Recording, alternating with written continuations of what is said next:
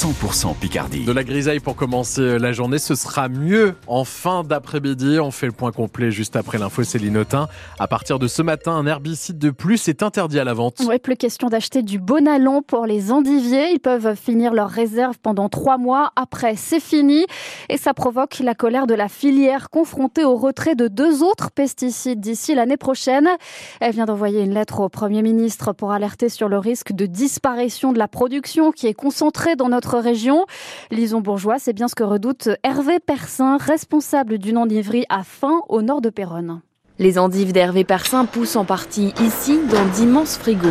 Donc là, ils sont en train de dégeler tout doucement. Ça pousse pas assez vite, on les refroidit, ça pousse trop vite, on les, on les chauffe. Une logistique qui pèse sur la facture énergétique, elle qui a plus de triplé en 2023.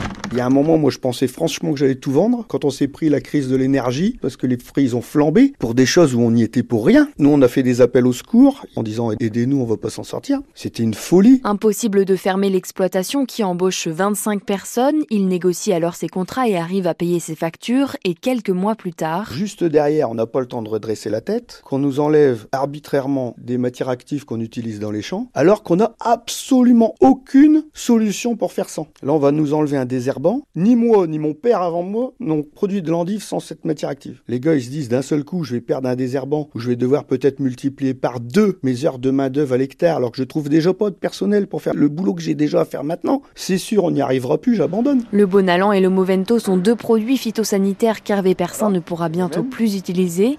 Une décision qu'il comprend, mais il demande du temps pour trouver une alternative. La filière a-t-elle reçu une réponse du Premier ministre? Comment prépare-t-elle le tournant nécessaire vers l'agroécologie On en parle après ce journal avec Pierre Varlet, le directeur de l'association des producteurs d'endives en France et l'invité de France Bleu Picardie. Et on vous donne la parole. Est-ce que vous êtes prêtes et prêts à payer plus cher des endives sans pesticides? C'est la question qu'on vous pose tout à l'heure à partir de 8h15 et vous pouvez euh, d'ores et déjà nous appeler au 03 22 92 58 58 pour réagir. Ça fait dix jours que la FNSEA est sans nouvelles du gouvernement et elle s'impatiente. Le syndicat majoritaire appelle à accélérer le tempo sur les promesses faites aux agriculteurs pour mettre fin au barrage. Le patron de la FNSEA rencontre le Premier ministre demain. C'est dans ce contexte que la chef des écologistes, Marine Tondelier, visite la Picardie aujourd'hui. D'abord une ferme dans l'Aisne et puis la commune de Voyenne dans l'est de la Somme.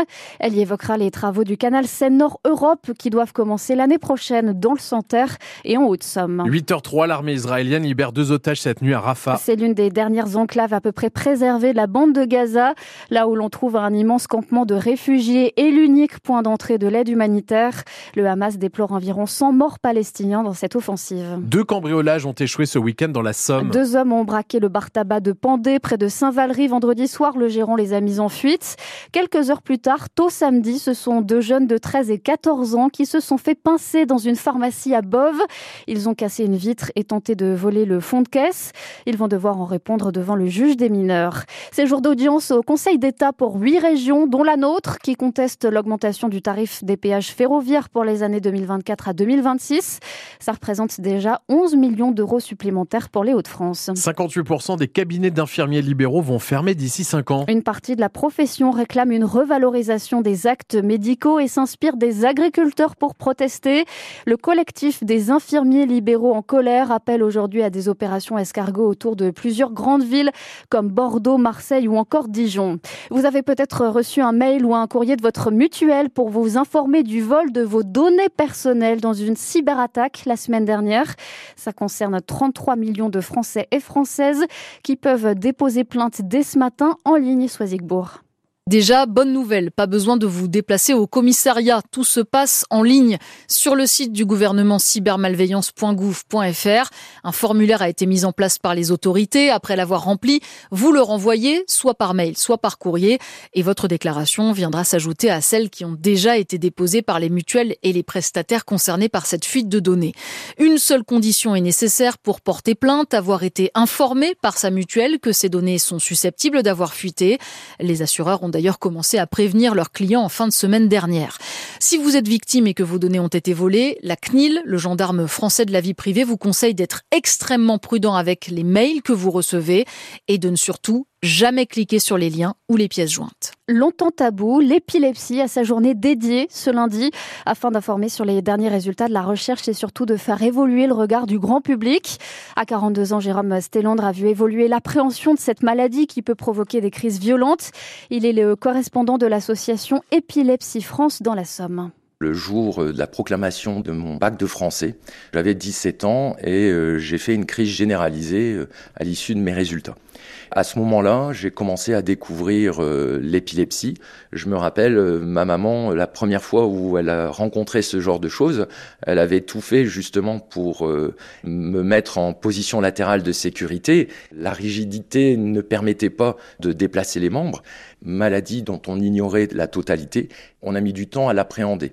Moi, j'ai vécu contre l'épilepsie pendant longtemps. Un aspect qui m'a été pour moi très personnel et assez difficile, c'est apprendre à me confier, à faire rentrer tout mon environnement familial, mon cercle d'amis au sein de cette maladie, non pas comme quelque chose que je subis, mais comme moi. En parler, c'est un moyen de montrer la réalité sur l'épilepsie.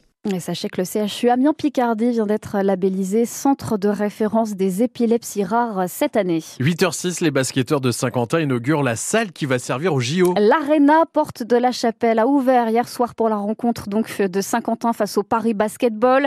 C'est un peu le début du commencement de la magie des JO, a salué la maire de Paris à 164 jours du début de la compétition.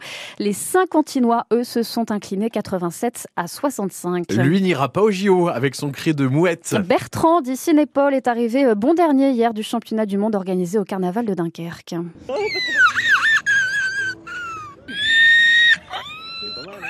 Ouais, pas très convaincant. Hein. C'est un certain Steven Seagull qui a remporté le concours. Seagull, ça veut dire mouette en anglais. Et puis des goélands qui jouent avec euh, la crête des vagues, des phoques bien heureux sur les galets du Hourdel. La côte Picarde offre un beau spectacle en ce moment aux premiers vacanciers et vacancières de février. On est en plein dans les grands marais. On entend euh, l'émerveillement de ces chanceux et chanceuses dans le prochain journal.